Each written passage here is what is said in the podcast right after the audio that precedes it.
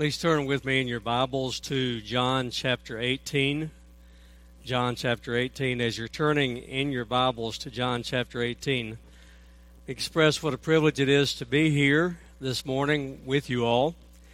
It was 40 years ago this afternoon at the old First Presbyterian Church, 840 North Main Street, where I stood at the front of the church, heart pounding out of my chest as Carol marched in, and my dad and Roy and my brother David uh, tied the knot, and tied it really tight, because it's 40 years later, and uh, and we are together and enjoying life more than we ever have.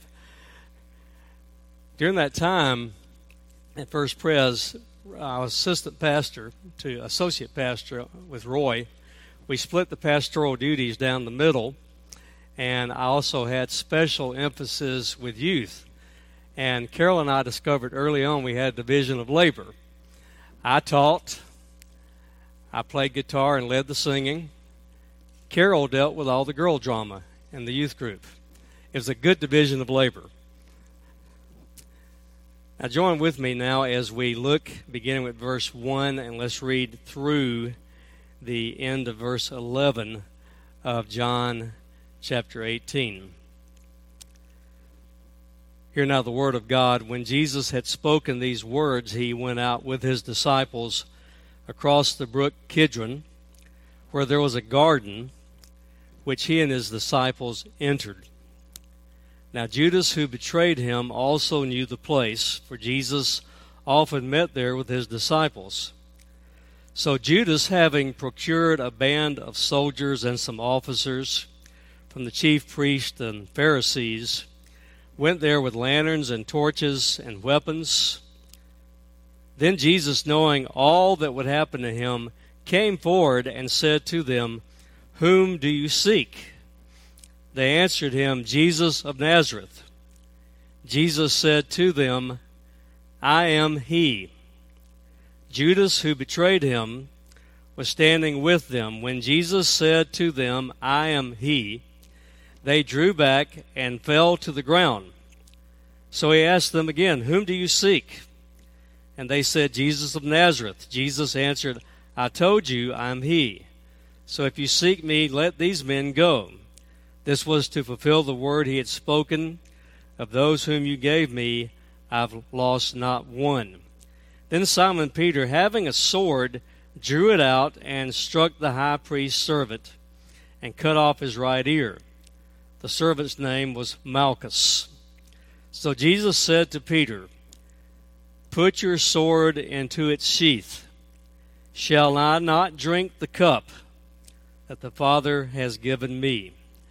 Let me invite you to keep your Bibles open before you. This is God's Word. The grass withers, the flower, the flower fades, but the Word of our God shall endure forever. Let us pray. Lord, we thank you for your goodness and your grace revealed to us in the person of the Lord Jesus Christ. And we pray, God, that you would prepare us this day to receive the sacrament of the Lord's Supper as we consider these words before us. We ask that your Spirit and your Word together will work in our hearts and lives to open our eyes to see wondrous things out of your Word and to transform our lives through your Word and Spirit. For we ask these things in Jesus' name. Amen. The church where I grew up, God graciously gave us a, a, deacon in the church whose favorite pastimes were going fishing and working in his garden. A man once told my daddy, who was pastor of the church where I grew up, you know, preacher, I love to fish, but I learn the most when I'm working in my garden. He said, for me, the garden's kind of like going to school. In the garden, I learned a, a bunch of lessons about planning, about pulling weeds, diligence, hard work, attention to detail, patience. And then he patted his tummy, and I said, I also enjoy the payoff from my labors. Then this man said something to my father I'll never forget. He said this Sometimes, preacher, when I'm in my garden, I feel close to God. You know, the man may have been onto something. After all, if you go all the way back to Genesis 2, there's a word play between the Hebrew words for Adam and the ground or soil. In other words, we have DNA'd into us as descendants of Adam a history of tending a garden. Of course, we live in a world that is post Genesis 3 and pre Revelation 21. And because of the fall, we all have to wrestle with weeds in our gardens, both literal and figuratively speaking. Life is difficult in a fallen world. Notice, however, here in John 18, in the Garden of Gethsemane, something happens that begins a reversal of the fall that happened back in Genesis 2 or in Genesis 3. Notice as we work our way through this text this morning, uh, John wants us to participate in the sacrament of the Lord's Supper. Before that, let's shift into student mode as we learn together three lessons God's Word teaches us right here in this night course at Garden University. And the first lesson we learn in the garden is this there's a lesson here about the irony of Jesus' arrest. The irony of Jesus' arrest. Now, we all recognize irony when we see it. You know, a fire station burns down. Uh, a librarian has an overdue book. A driving instructor runs a red light.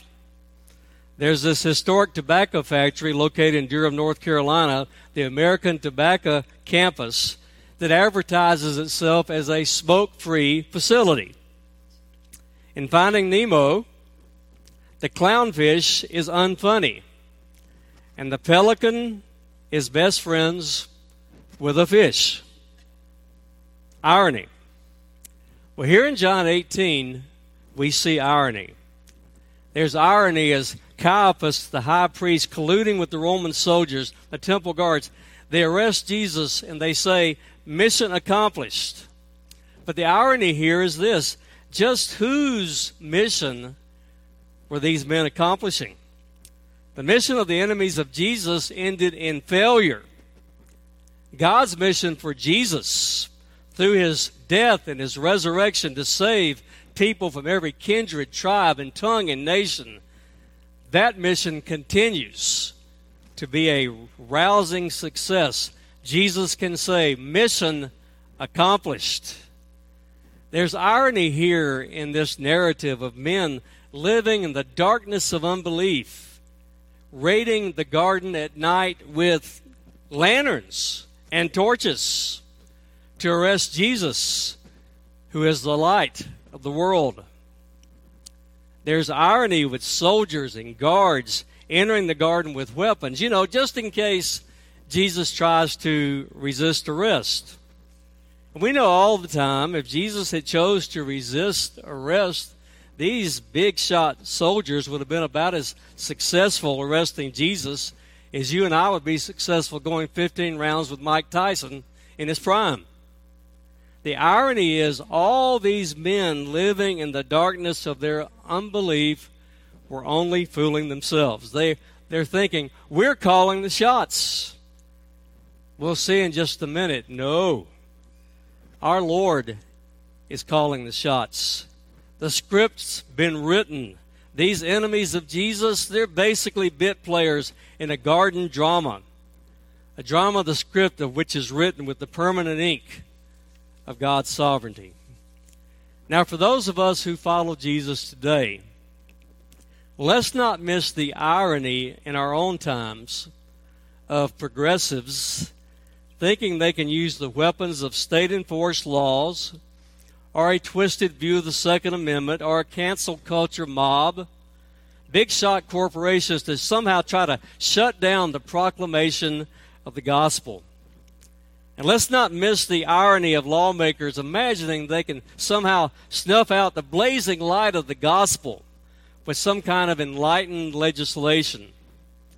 Or the irony of educators thinking they can extinguish creationism, they can redact Genesis 1 1, that God created the heavens and the earth with somehow the light of scientific reason And of course, we all must follow the science. Friends, the biggest irony here we dare not miss is this.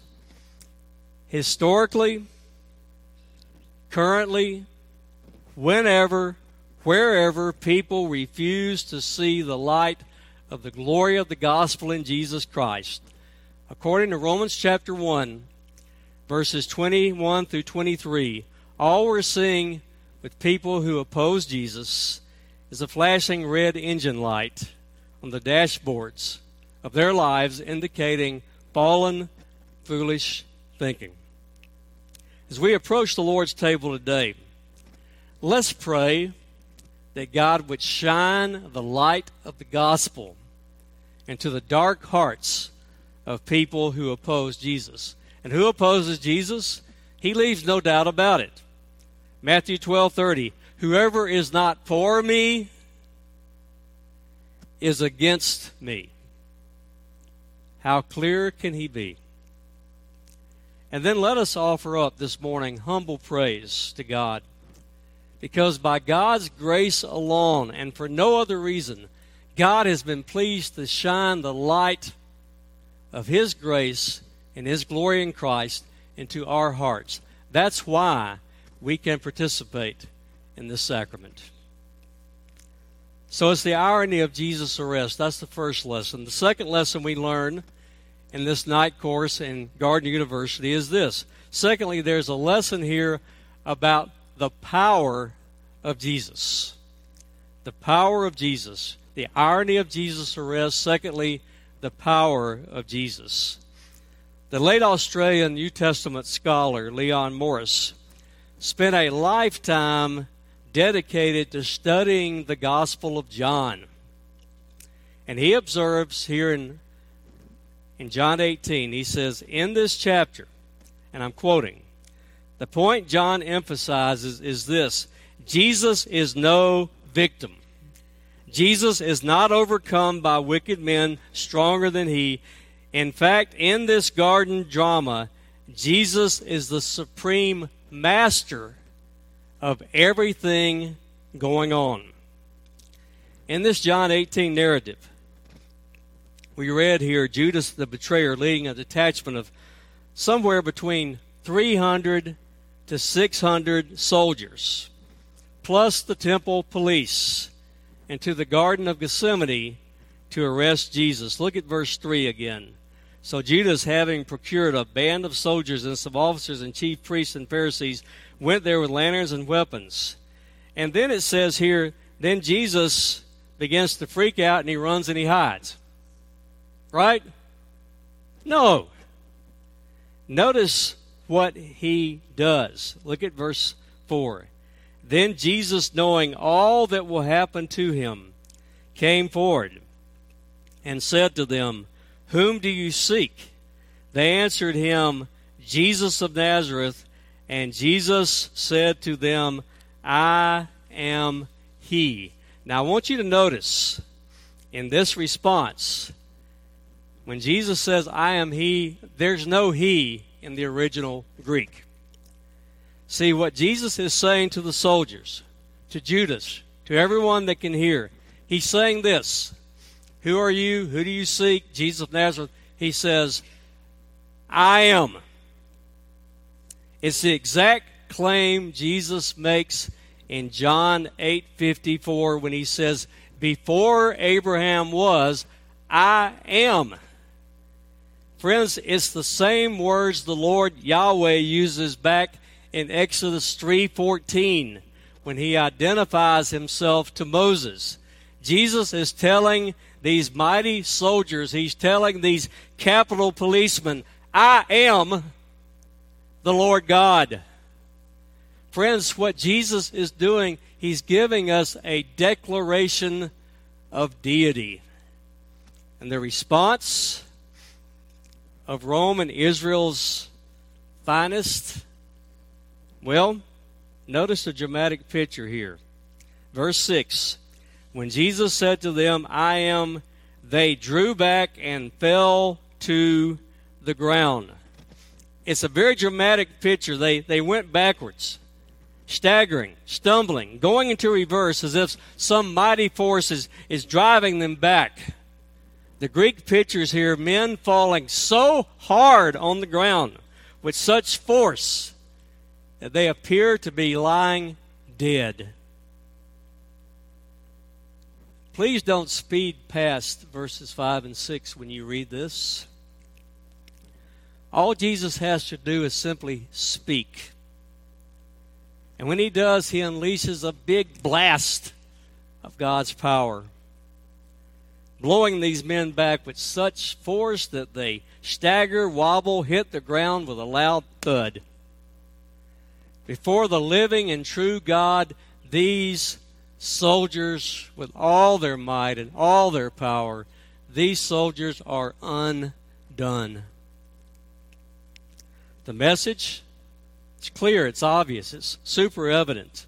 No force on the face of this earth, no army armed with lethal weapons and SEAL teams and fighter jets and smart bombs with nuclear warheads, no government, nothing on the face of this earth possesses enough power to stand up to the supernatural power of Jesus.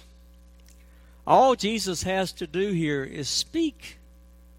And every power deluded enough to think they can overcome Jesus, every earthly power is pushed back, just staggering and stumbling, falling like a sandcastle pounded by a wave.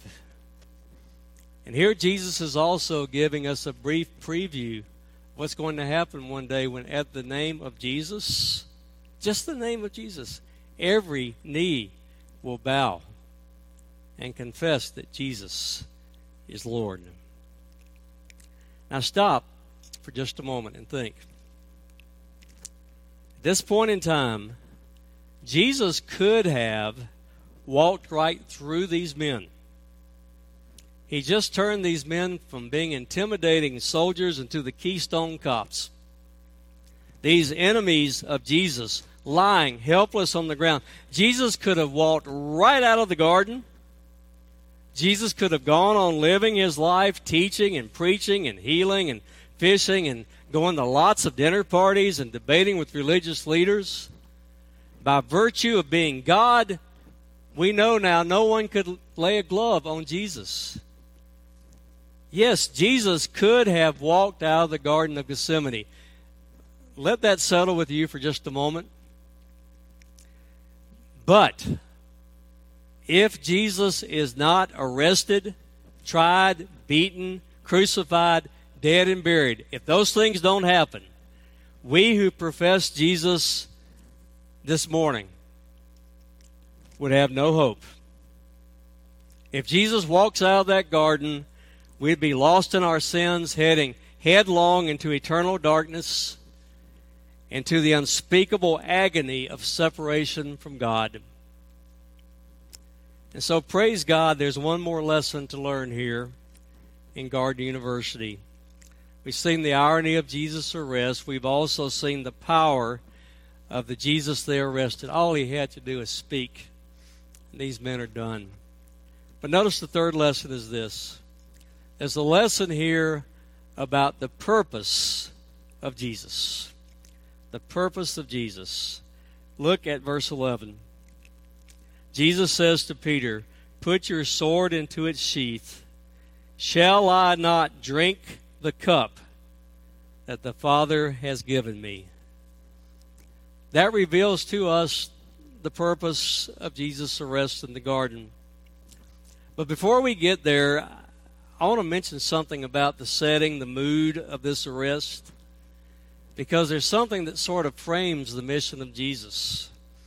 In verse 1, it talks about the Kidron Valley. The word Kidron means dark, shady, because when blood cascaded down the back of the temple, from the hundreds of sacrifices, animal sacrifices being slaughtered during Passover, blood stained the water in the stream running through the Kidron Valley. So as the disciples cross this stream, there's blood in the air. They smell blood, they smell death. The name of the garden where Jesus is arrested, we find out in other chapters, is the Garden of Gethsemane. The word Gethsemane means oil press. You see, Jesus is going to voluntarily be crushed like an olive. In the Bible, olive oil is seen as a, a blessing flowing from the crushing of olives. Are you starting to get the picture? Blood, crushing, blessing. Well, any question about why Jesus came to this earth, any question about Jesus' purpose, he answers himself in verse 11 directly. See, this cup that Jesus volunteers to drink is the cup of God's infinitely fierce wrath against sin. In his suffering and death, Jesus takes this cup of God's wrath against sin, he puts it to his lips, and he drinks down every drop of the cup of God's wrath. But the question for us is this for whom? For whom did he drink this cup of God's wrath until it was dry? It wasn't for him. Jesus had no sin. You see, the Gospels remind us over and over and over again that in submission to God the Father's eternal plan, Jesus drank down the cup of God's judgment for you, for me, for everyone in this room who professes Jesus as Savior and Lord. I love this quote from the late Jerry Bridges one of my favorite authors, in the book The Gospel for Life. Listen to this quote Christ exhausted the cup of God's wrath. Think about that. Christ exhausted the cup of God's wrath. For those trusting in Christ, I hope is that's you this morning. For those trusting in Christ, there is nothing more in that cup. Isn't that good news? There's nothing more in that cup. Bridges concludes the cup of God's wrath is empty because Christ Himself drank all of it for His people. Today, this morning, because of what Jesus has done for you, Jesus invites you to receive another cup. It's not the cup of God's wrath, it's the cup of God's love and mercy and blessing and grace cup of God's forgiveness. So, friends, I invite you in a few moments to drink, to drink deeply the cup of God's blessing. Blessing you will receive today. Blessing received because of the death of our Lord and Savior, Jesus Christ. Let's pray. Almighty God and Heavenly Father, we thank you that you volunteered to die for your people, that your body was broken by our sin, that your Son drank every drop from the cup of your wrath against sin. Lord, we thank you that we can drink this morning from the cup of your love and mercy and grace and forgiveness because of the work of Jesus Christ. Help us to receive this sacrament with humility, with thanksgiving, and with great joy. And we ask these things in Jesus' name. Amen.